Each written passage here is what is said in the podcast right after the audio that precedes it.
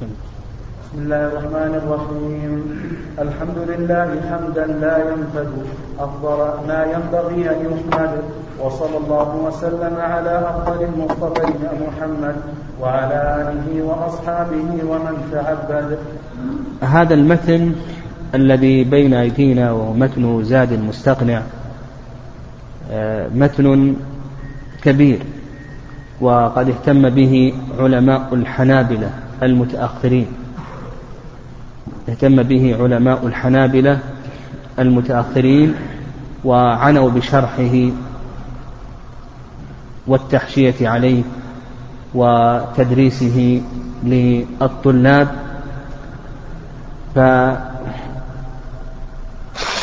فتدارس مثل هذا المتن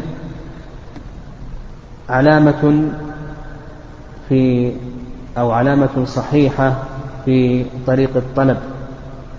إذ إن هذه المتون تعتبر كالعلامات والمنارات التي رسمها العلماء رحمهم الله تعالى لطالب العلم. فطالب العلم عليه أن يعنى بهذه المتون وأن يكب عليها وأن يدرس ألفاظها وأن يعلم راجحها من مرجوحها وكذلك أيضا ما هو دليل هذه المسائل إلى آخره. و دراسة العلم عن طريق دراسة هذه المتون هو الطريق الصحيح لأن تدارس هذه المتون فيه فوائد.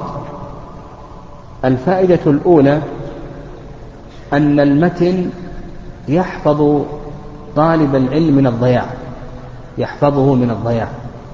فتجد الذي يطلب العلم على هذه المتون تجده يقطع سفره في طلبه للعلم مرحلة مرحلة. ففي هذا الشهر نقرأ في كتاب الطهارة ثم بعد ذلك في كتاب الصلاة ثم الزكاة ثم الصيام وهكذا. فهو يحفظ طالب العلم من الضياع ويدرجه في طلب العلم حيث يقطع العلم مرحلة مرحلة. الفائدة الثانية أن أخذ العلم عن طريق هذه المتون هو طريقة العلماء السابقين طريقة من سلف من العلماء السابقين. فالعلماء السابقون كانوا يربون تلامذتهم على مثل هذه المتون يقرؤونها لهم ويشرحونها ويبينونها إلى آخره. ومن كان مستنا فليستن بمن مات. وهكذا وصل العلماء السابقون وصلوا إلى ما وصلوا إليه عن طريق هذه المتون. الفائدة الثالثة أن هذه المتون تعتبر زبد لفنون العلم. فكل فن من فنون العلم عصره العلماء رحمهم الله حتى أخرجوا هذه الزبدة. فمثلا عند الحنفية وكذلك أيضا عند المالكية والشافعية والحنابلة عندهم جملة من من المتون. هذه المتون تعتبر زبدة لعلم ذلك المذهب لفقه ذلك المذهب. ومثل ذلك أيضا قل في سائر فنون العلم فمثلا علم العقيدة هناك متون كثيرة. كتاب التوحيد للشيخ محمد بن عبد الوهاب رحمه الله تعالى يعتبر زبدة فيما يتعلق بتوحيد الألوهية وما يجب لله سبحانه وتعالى من إفراد العبادة. العقيدة الواسطية تعتبر زبدة في معتقد أهل السنة والجماعة فيما يتعلق بما يجب لله سبحانه وتعالى من الأسماء والصفات وما يكون بعد اليوم الآخر مما يجب الإيمان به وما يجب للصحابة وغير ذلك من العقائد التي ذكرها شيخ الإسلام تيمية رحمه الله. مثل ذلك مثله أيضا لمعة الاعتقاد ومتن الطحوية وغير ذلك. أيضا في مصطلح الحديث تجد أن متن البيع نخبة الفكر التي ألفه الحافظ بن حجر رحمه الله تعالى يعتبر زبدة في هذا الفن مثل أيضا في أصول الفقه الورقات الجويني وغير ذلك من هذه المتون التي عني العلماء رحمهم الله تعالى بتأليفها. فكون الطالب يلم بهذه المتون يكون ألم بجملة العلم. ألم بجملة العلم. الفائدة الرابعة يعني الفائدة الرابعة من فوائد دراسة هذه المتون آه، أن هذه المتون تختصر له العلم. يعني تختصر له العلم. فمثلا إذا درست نخبة الفكر للحافظ بن حجر رحمه الله يختصر لك العلم كله في هذه الورقات التي لا تتجاوز أصابع اليد. يعني ما يتعلق بمصطلح الحديث. تجد أن الحافظ رحمه الله اختصره في هذه الورقات. ما يتعلق بفقه الحنابلة تجد أنه مختصر في هذا المتن زاد المستقلة وهكذا. يعني هذا يختصر لك هذه المتون تختصر لك العلم. آه، كذلك أيضا آه، من فوائد دراسة هذه المتون أن الطالب إذا كان له متن يتعلمه ويسير عليه ويتربى عليه يتمكن من مراجعة العلم عن طريق هذا المتن فهو يرجع إلى هذا المتن ويراجع هذا المتن وما علق عليه وما فهمه من ألفاظه وعباراته ونحو ذلك.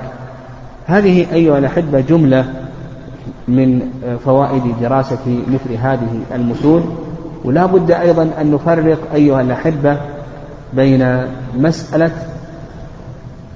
التطبيق وبين مسألة النظر. يعني مثل هذا المتن الذي بين أيدينا نجد أنه احتوى على كثير من المسائل المرجوحة لكن مسألة التطبيق هذا يختلف عن مسألة النظر.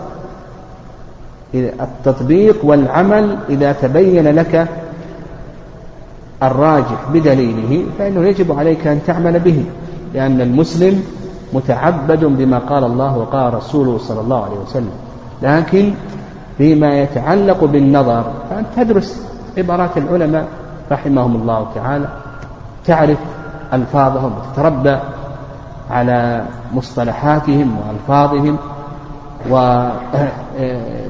وتكون هذه المتون تكون مفتاحا لبقية كتب ذلك الفن. فنفرق بين مسألة النظر وكذلك أيضا بين مسألة التطبيق. كذلك أيضا من دراسة هذه المتون أنه سيمر بنا كثير من المصطلحات. أثناء دراسة هذا المتن يمر بنا كثير من آه، مصطلحات المذهب إلى آخره ونقوم إن شاء الله بالتعريج عليها والحديث عنها.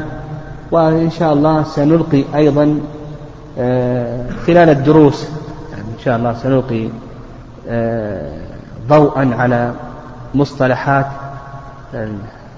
كل مذهب من المذاهب الأربعة فإن شاء الله سيكون لنا آه، فرصة في إلقاء نبذة عن مصطلح الحنابلة وما يتعلق بألفاظهم ومصطلحاتهم وأصولهم وكذلك أيضا مثله أيضا الحنفية والمالكية والشافعية.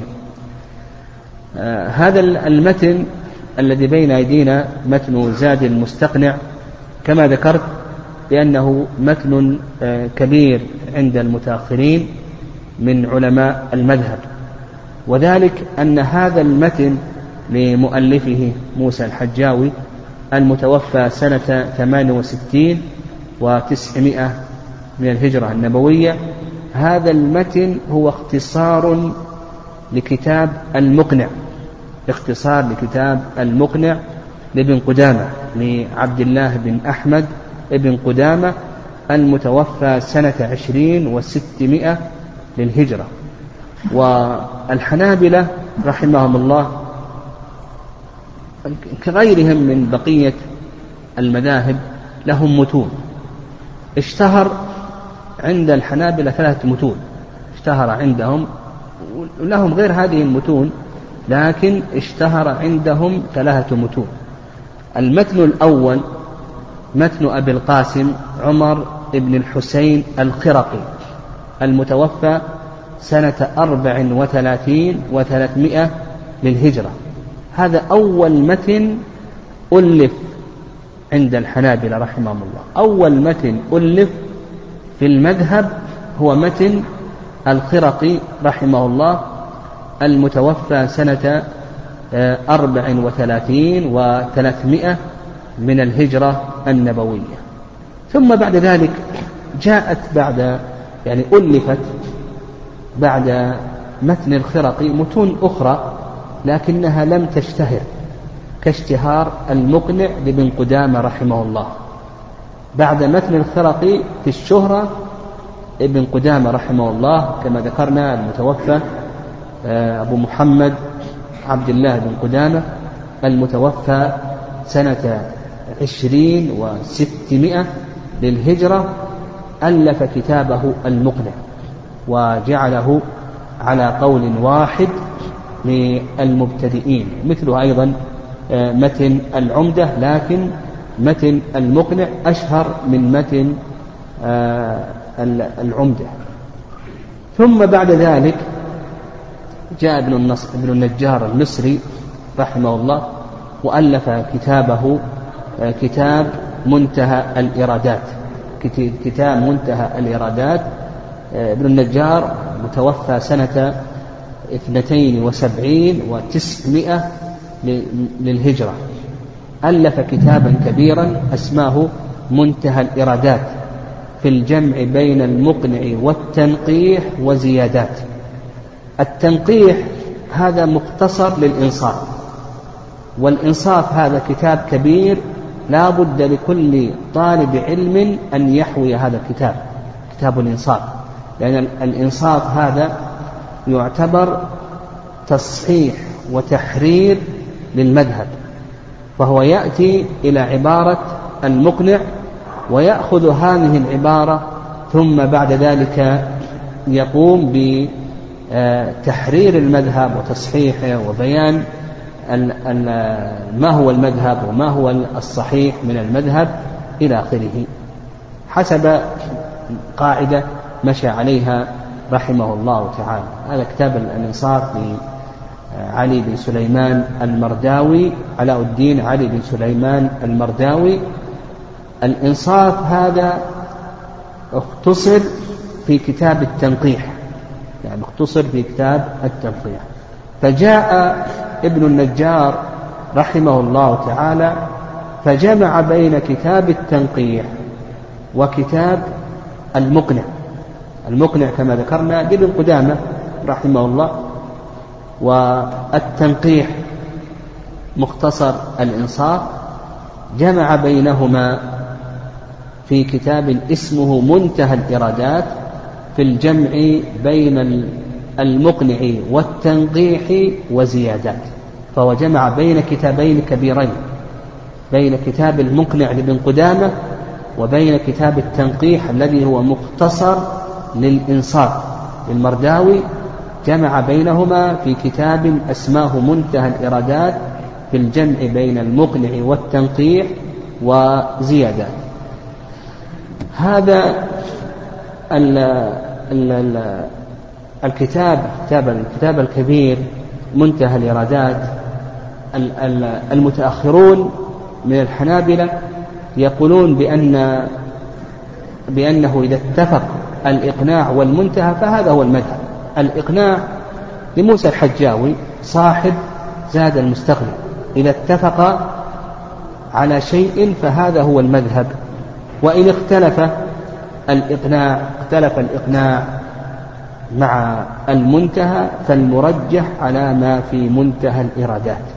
فالمعتمد عند المتأخرين في القضاء والإفتاء والتدريس هو المنتهى. اعتمدوا بأنه كما أسلفنا جمع بين هذين الكتابين الكبيرين. فإن اتفقا فهذا هو المذهب. الإقناع لموسى الحجاوي المتوفى سنة 68 و900 للهجرة والمنتهى لابن النجار المتوفى سنة 72 و900 للهجرة. إن اتفقا فهذا هو المذهب. إن اختلف فالمعتمد على ما في منتهى الإرادات ومنتهى الإرادات له مختصر يعني اسمه دليل الطالب. يعني اسمه دليل الطالب. ودليل الطالب له شروح. من أشهر شروحه منار السبيل الشيخ بن ضويان رحمه الله تعالى. ثم بعد ذلك جاء الشيخ الألباني رحمه الله وخرج أحاديث منار السبيل في كتابه المشهور إرواء الغليل. فهمنا أن زاد المستقنع هذا المتن الذي بين أيدينا أنه مختصر لكتاب المقنع لابن قدامة رحمه الله وذكرنا أن كتاب المقنع لابن قدامة رحمه الله يعتبر في المرتبة الثانية من حيث الشهرة وإن كان هناك متون أخرى لكنه يعتبر في المرتبة الثانية بعد متن الخرقي رحمه الله تعالى. وفي المرتبة الثالثة هو كتاب منتهى الإرادات لابن النجار رحمه الله تعالى. آه، زاد المستقنع كما أسلفنا آه، حوى على كثير من المسائل ويقال بأنه حوى على ستة آلاف مسألة. حوى على ستة آلاف مسألة ثلاثة آلاف بالمنطوق وثلاثة آلاف بالمفهوم. فهو حوى على ستة آلاف مسألة ثلاثة ثلاثة آلاف بالمنطوق وثلاثة آلاف بالمفهوم. ولهذا يقال متن زاد وبلوغ كافيان في نبوغ. متن زاد وبلوغ كافيان في نبوغ. ومتن زاد المستقنع اعتنى به المتأخرون من الحنابلة رحمهم الله تعالى في التدريس سواء كان ذلك في المساجد أو في المدارس النظامية وتربية الطلاب عليه وتحفيظهم له كثيرا. ويدل لذلك أن يدل لذلك آه، كثرة ما ألف حول هذا المتن من الشروح ومن الحواشي. ألف حول هذا المتن كثير من الشروح وكثير من الحواشي من أشهر شروحه كتاب الروض المربع من أشهر شروحه الروض المربع في حل ألفاظ المقنع لمنصور بن يونس البهوتي المتوفى سنة إحدى وخمسين وألف للهجرة. الروض المربع ويسمى الروض المشبع. يعني يسمى بالروض المربع وكذلك أيضا يسمى بالروض المشبع. هذا من أشهر آه، شروح هذا آه، الكتاب زاد المستقنع. كذلك أيضا من شروط من آه، شروحه بقية بقية المتتبع يعني بقية المتتبع لإبراهيم الدنابي نعم بقية أو بغية. نعم نعم بغية المتبع. نعم بغية المتبع. لإبراهيم الدنابي المتوفى سنة أربع وتسعين وألف للهجرة. وكذلك أيضا من شروحه الشرح المشهور لشيخنا محمد بن عثيمين رحمه الله تعالى الشرح الممتع على زاد المستقنع وألف عليه حواش كثيرة. ألف على متن زاد المستقنع حواش كثيرة. فمن هذه الحواشي حاشية ابن فيروز عبد الوهاب بن فيروز رحمه الله تعالى المتوفى سنة خمس ومائتين وألف للهجرة. وقد وصل فيها ابن فيروز رحمه الله تعالى إلى باب الشركة. وقد طبعت آه، أخيرا هذه الحاشية. كذلك أيضا من الحواشي التي كتبت على آه، زاد المستقنع حاشية أبا بطين حاشية أبا بطين آه، المتوفى سنة اثنتين وثمانين ومائتين وألف للهجرة. وكذلك أيضا من الحواشي حاشية العنقري. يعني حاشية العنقري المتوفى سنة ثلاث وسبعين وثلاثمائة وألف للهجرة. وكذلك أيضا من الحواشي المشهورة حاشية الشيخ عبد الرحمن السعدي آه، اسمها المختارات الجلية آه، المتوفى سنة ست وسبعين وثلاثمائة وألف للهجرة. كذلك أيضا من الحواشي المشهورة المتداولة المتداولة حاشية عبد الرحمن بن قاسم رحمه الله المتوفى سنة ثنتين وسبعين وثلاثمائة وألف للهجرة وكذلك أيضا من الحواشي حاشية فيصل المبارك المتوفى سنة سبع وسبعين وثلاثمائة وألف للهجرة وكذلك أيضا حاشية ابن بدران المتوفى سنة ست وأربعين وثلاثمائة وألف للهجرة وغير ذلك يعني هناك حواشي أخرى أيضا غير هذا لكن هذا ما ذكرته هو أشهر ما يوجد من شروح وحواشي لهذا المتن. وهذا يدلك يعني هذه الشروح وهذه الحواشي يدلك على شدة اهتمام المتأخرين بهذا المتن. آه، آه، نحن إن شاء الله سنحاول أن نضع برنامجا لشرح هذا المتن بحيث سنقسم أبواب هذا المتن على الفصول الدراسية بحيث نحاول أن ننهي شرح هذا المتن خلال سنتين ونصف أو خلال ثلاث سنوات. نحاول إن شاء الله بحيث أننا نقوم بحل لفظ المؤلف بحل لفظ المؤلف ثم بعد ذلك نذكر أهم الأدلة وأهم الأقوال في هذه المسألة ويكون الشرح متوسطا لا يكون آه، مختصرا اختصارا يخل ولا يكون آه، آه، فيه إطالة بحيث أنها تأخذ منا وقتا كثيرا إلى آخره. المهم أن هذا الشرح أو الشرح لهذا المتن ينبغي أن يكون أو نسير عليه بحيث يكون كالمفتاح لطالب العلم ثم بعد ذلك طالب العلم بإمكانه أن يتوسع وأن يقرأ بعد أن أن يضبط هذا المتن ويعرف ألفاظه ويتربى عليها إلى آخره. الأحسن لطالب العلم أن يكون له كتاب. هذا الكتاب يعلق عليه. وكان هكذا كان العلماء رحمهم الله. تكون لهم كتب يعني إذا سمع من الشيخ أو قرأ آه، في كتاب ولخص أو جرد هذه المطولات ونحو ذلك أضاف هذه الفوائد وهذه الأدلة على هذا الكتاب الذي يكون مرجعا له. فالأحسن لطالب العلم أن يكون له كتاب.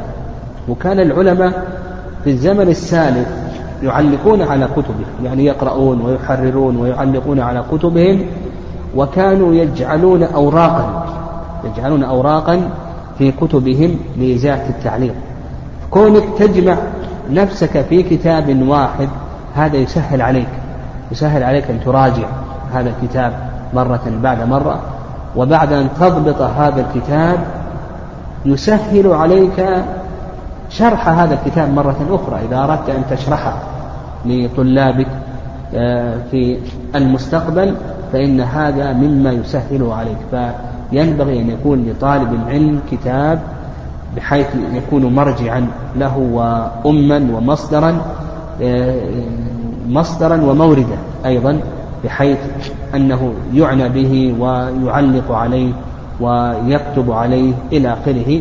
وألا يعتمد على الدفاتر التي تكون مباينة للمتون. لا بل يكون المتن ويكون هذا المتن إما أن يكون عليه شرح مختصر أو نحو ذلك أو لا يكون عليه شرح ويجعل فيه أوراق ثم بعد ذلك يقوم بالتعليق على هذه الأوراق. وكان العلماء في الزمن السالف يعنون بمثل هذه الأشياء حتى جاء تلامذة تلامذتهم وجردوا هذه التعليقات وهذه الحواشي وخرجت في كتب. يعني خرجت في كتب. من ذلك عثمان النجدي رحمه الله له حاشية على منتهى الإرادات وما كتب الحاشية بيده. كان يكتب تحريرات يعني كان يكتب تحريرات على حاشية آه، على كتابه منتهى الإرادات وكان يكتب في أوراق ويضعها في نفس الكتاب. ثم جاء تلميذه آه، المرداوي رحمه الله وجمع هذه الحواشي وطبعت الآن في كتاب اسمه آه، حاشية عثمان النجدي. ومثل ذلك أيضا الخلوة آه، تلميذ أو شيخ عثمان النجدي إلى آخره. فأقول طالب العلم عليه أن يعنى بهذه المسألة ويكون له كتاب يرجع عليه ويقرأه ويراجعه وإلى آخره. نعم. آه، يقول المؤلف المؤلف رحمه الله ابتدأ كتابه بالبسملة. قال بسم الله الرحمن الرحيم. ابتدأ المؤلف رحمه الله كتابه بالبسملة اقتداء بكتاب الله عز وجل فإن كتاب الله عز وجل مبدوء بالبسملة. واقتداء بالنبي صلى الله عليه وسلم فإن النبي صلى الله عليه وسلم كان يبدأ كتبه بالبسملة. وقوله يعني نذكر شرحا مختصر البسملة الباء في قوله بسم الله الباء للاستعانة أو للمصاحبة والباء حرف جر واسم اسم مجرور. الباء حرف جر واسم اسم مجرور. والجار والمجرور متعلقان بمحذوف. الباء حرف جر واسم اسم مجرور. والجار والمجرور متعلقان بمحذوف. هذا المحذوف يقدر بفعل مؤخر مناسب للمقام. يقدره العلماء رحمه الله فعلا مؤخرا مناسبا للمقام.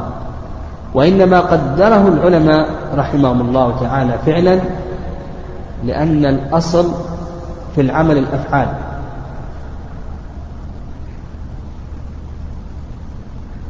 وقدر يعني قدره العلماء مؤخرا قدره العلماء فعلا لأن الأصل في العمل الأفعال وقدر مؤخرا تبركا بالبداء بسم الله عز وجل وقدر مناسبا للمقام لأنه أدل على المراد.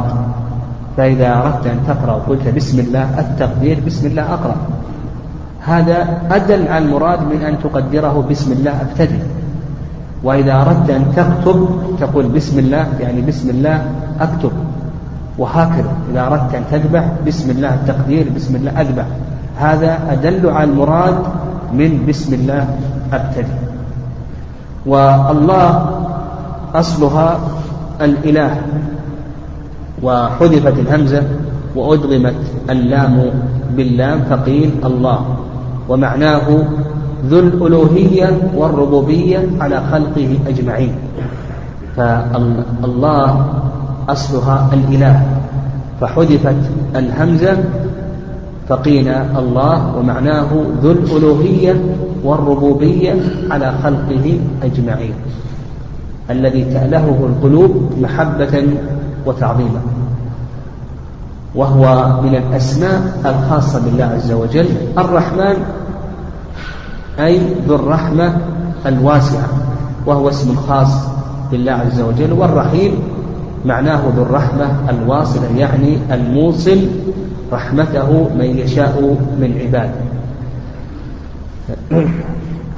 يقول المؤلف رحمه الله الحمد لله حمدا لا ينفد أفضل ما ينبغي أن يحمد.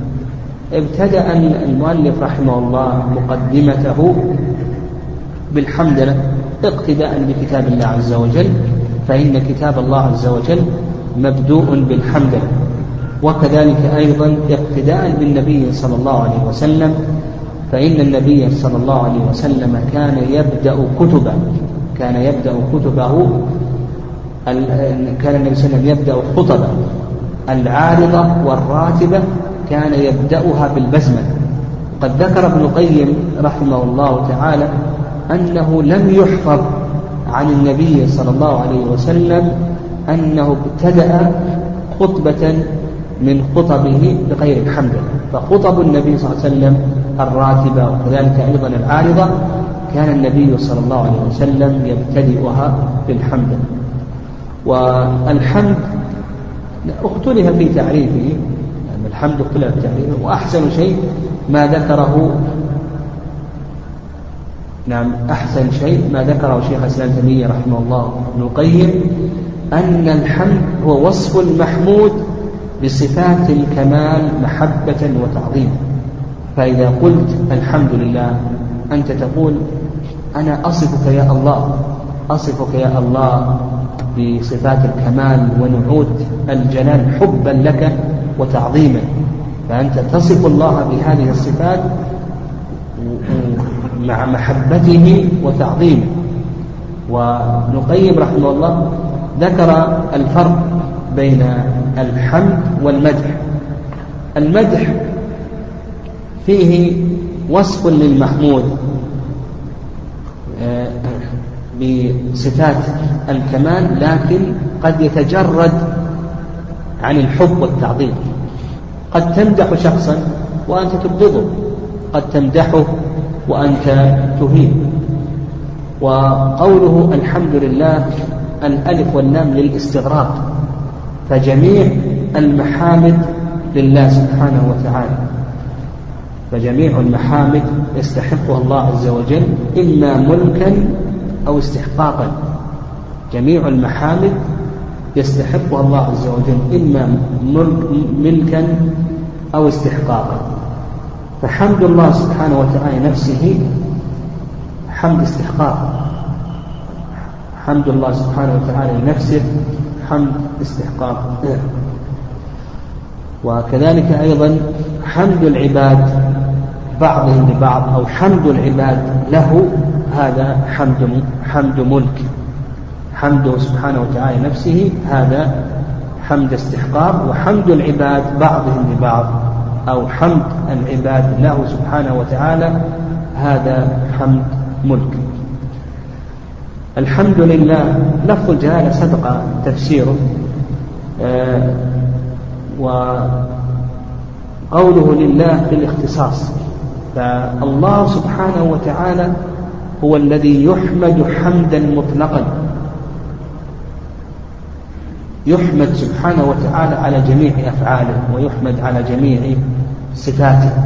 المخلوق يحمد لكنه لا يحمد حمدا مطلقا. قد يحمد على هذا العمل ولا يحمد على هذا العمل قد يحمد على هذه الصفة ولا يحمد على هذه الصفة. لكن لكن الله سبحانه وتعالى يحمد حمدا مطلقا. يحمد على جميع صفاته جميع أفعاله وجميع أسماء. قال حمدا لا ينفد. قول حمدا لا ينفد هذا مفعول مطلق يبين نوع الحمد وأن هذا الحمد لا ينفد. قال أفضل ما ينبغي أن يحمد. فالمؤلف رحمه الله وصف الحمد بوصفين الوصف الأول وصفه بالاستمرار أنه لا ينفد. والوصف الثاني وصفه وصف وصفه بالنوع وأنه أفضل ما ينبغي أن يحمد يعني بين نوع الحمد وأنه أفضل ما ينبغي أن يحمد. قال وصلى الله وسلم على أفضل المصطفين محمد. الصلاة صلاة الله على رسوله صلى الله عليه وسلم. هذه اختلف فيها العلماء رحمهم الله كثيرا وقد أطال ابن القيم رحمه الله ذكر في ذكر كلام أهل العلم رحمهم الله تعالى في كتابه جلاء الأفهام. أطال ابن القيم رحمه الله تعالى في ذلك كثيرا وأحسن شيء بأن بأن يقال ما ذكره البخاري عن أبي العالي وأن صلاة النبي صلاة وأن صلاة الله على عبده هي ثناؤه عليه في الملأ الأعلى. فإذا قلت اللهم صل على محمد تقول يا الله أثني على نبيك محمد في الملأ الأعلى. يا الله أثني على نبيك محمد في الملأ الأعلى عند الملائكة المقربين. فأنت تدعو الله سبحانه وتعالى أن يثني على نبيه محمد آه، آه، في الملأ الأعلى عند الملائكة المقربين. فهذه الجملة خبرية لفظة إنشائية معنى وقوله وسلم السلام هو الدعاء بالسلام. فأنت إذا سلمت على النبي صلى الله عليه وسلم فإنك تدعو له بالسلامة وهذا يشمل الدعاء له بالسلامة في حال حياته وكذلك أيضا بعد مماته. وكذلك أيضا في عرصات القيامة بعد مماته تدعو أن الله سبحانه وتعالى يسلم سنته. وشرعه من تأويل الغالين وتحريف المبطلين وتقول الجاهلين إلى آخره. وتدعو له أيضا أن الله سبحانه وتعالى يسلمه من عرصات القيامة قال على أفضل المصطفين محمد. المصطفين جمع مصطفى وهو المختار. فالمصطفى هو المختار. وهكذا النبي صلى الله عليه وسلم. فإن النبي صلى الله عليه وسلم كان آه، آه، مختارا. كان النبي صلى الله عليه وسلم مختارا. وقوله محمد اسم من أسماء النبي صلى الله عليه وسلم. والنبي عليه الصلاة والسلام له عدة أسماء فهو محمد بن عبد الله بن عبد المطلب ابن هاشم بن عبد مناف ابن قصي بن كلاب ابن مرة بن كعب ابن لؤي. خاتم الأنبياء والمرسلين. قال وقوله محمد يعني معنى محمد من كثرت محامده. محمد هو الذي كثرت محامده وهكذا النبي صلى الله عليه وسلم. فإن محامد النبي صلى الله عليه وسلم كثيرة في الدنيا وفي الآخرة فمحامده في الدنيا كثيرة. جهاده ودعوته أمره بالمعروف نهيه عن المنكر آه، نبوته ورسالته تبليغه للدعوة عبادته أخلاقه إلى آخره. محامد النبي صلى الله عليه وسلم كثيرة وكذلك أيضا في الآخرة محامد النبي عليه الصلاة والسلام كثيرة. فمن محامده آه، المقام المحمود وهو شفاعته في القضاء بين الخلائق كذلك أيضا من آه، محامده آه، شفاعته بأهل الجنة يدخل الجنة إلى آخره. محامد كثيرة. فمحمد هو من كثرت محامده. قال وعلى آله وأصحابه ومن تعبد. الآن اختلف العلماء رحمهم الله تعالى في تفسير الآن وقد أطال ابن القيم رحمه الله تعالى في بيان هذه المسألة في كتابه جلاء الأفهام. أطال في تفسير الآن فقيل بأن الآن هم أتباعه على دينه وقيل بأن الآن هم الأتقياء من أمته وقيل بأن الآن هم ذريته وزوجاته.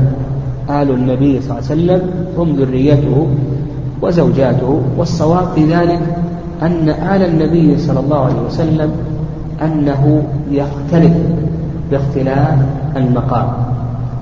فإذا ذكر مع الآن إذا ذكر مع الآن الصحابة والأتباع فإننا نفسر الآن بقرابته المؤمنين به.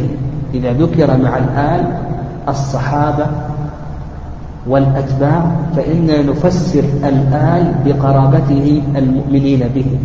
وأما إذا أفرد قيل اللهم صل على محمد وآله فإننا نفسر الآل بأتباعه على دينه. قال وأصحابه. الصحابة جمع صح. الصحابة جمع صح. وهم من صحب النبي صلى الله عليه وسلم. والصحابي من اجتمع بالنبي صلى الله عليه وسلم مؤمنا به ومات على ذلك. الصحابي من اجتمع بالنبي صلى الله عليه وسلم مؤمنا به ومات على ذلك. قال ومن تعبد يعني على آله وأصحابه ومن تعبد المراد بذلك من سلك طريقة النبي صلى الله عليه وسلم. من اتبع النبي صلى الله عليه وسلم تعبد الله عز وجل بشرع النبي صلى الله عليه وسلم والعبادة كما فسرها شيخ الإسلام تيمية رحمه الله بأنها اسم جامع لكل ما يحبه الله ويرضاه من الأقوال والأعمال الظاهرة والباطنة. فالعبادة اسم جامع لكل ما يحبه الله ويرضاه من الأقوال والأعمال الظاهرة